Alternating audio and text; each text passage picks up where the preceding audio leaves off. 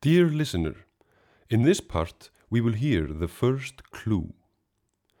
Clues in the Musicosmology etudes are mostly collected dreams and distant memories that may support notions or arguments made in other etudes.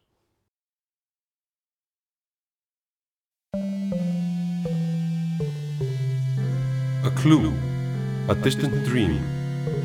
You are a knight carrying a longsword and wearing a light armor. You stand on a shore where two birds hover above you in endless circles. The sea seems manipulated. It repeats itself. All the waves look exactly the same. An endless chain song. Suspiciously, you look around you.